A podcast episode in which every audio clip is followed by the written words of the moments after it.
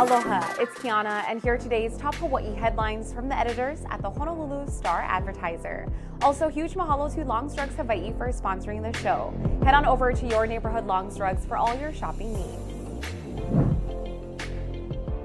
A man has surrendered to police after he spent more than eight hours barricaded in a Kapahulu apartment building today. HPD officers responded to a call regarding a man with an outstanding warrant at about 4:15 this morning. Police said the suspect, who was possibly armed, barricaded himself in an apartment on the second floor of a two-story building on Ekela Avenue near the Winam Avenue intersection. Officers of the Specialized Services Division were called to the scene, and police closed surrounding roads and evacuated residents in the area.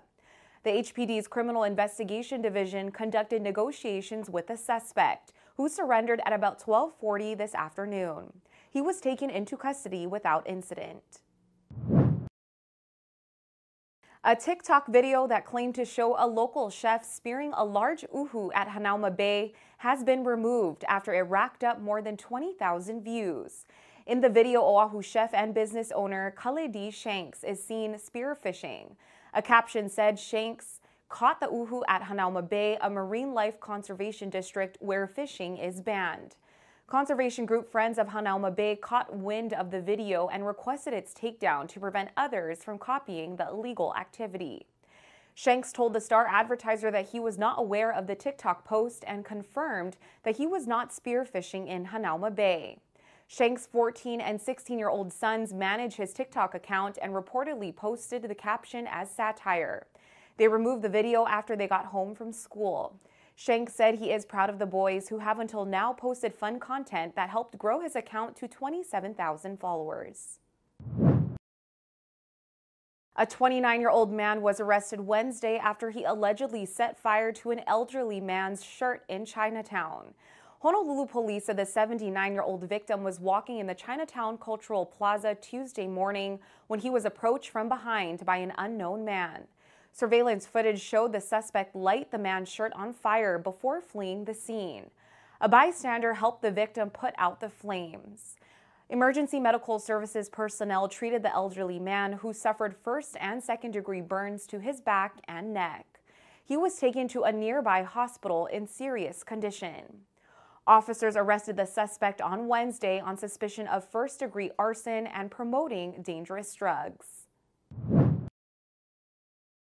After a Wednesday session that featured testimony from more than 130 people, the Honolulu City Council passed new rules for short-term rentals that change the minimum stay from 30 days to three months.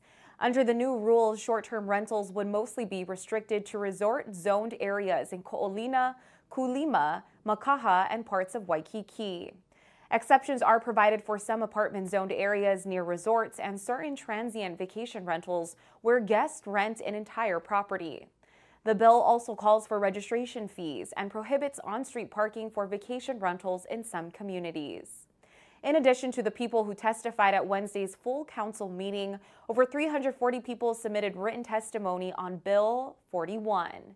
Some urge the passage of the measure to crack down on short term rentals in residential areas.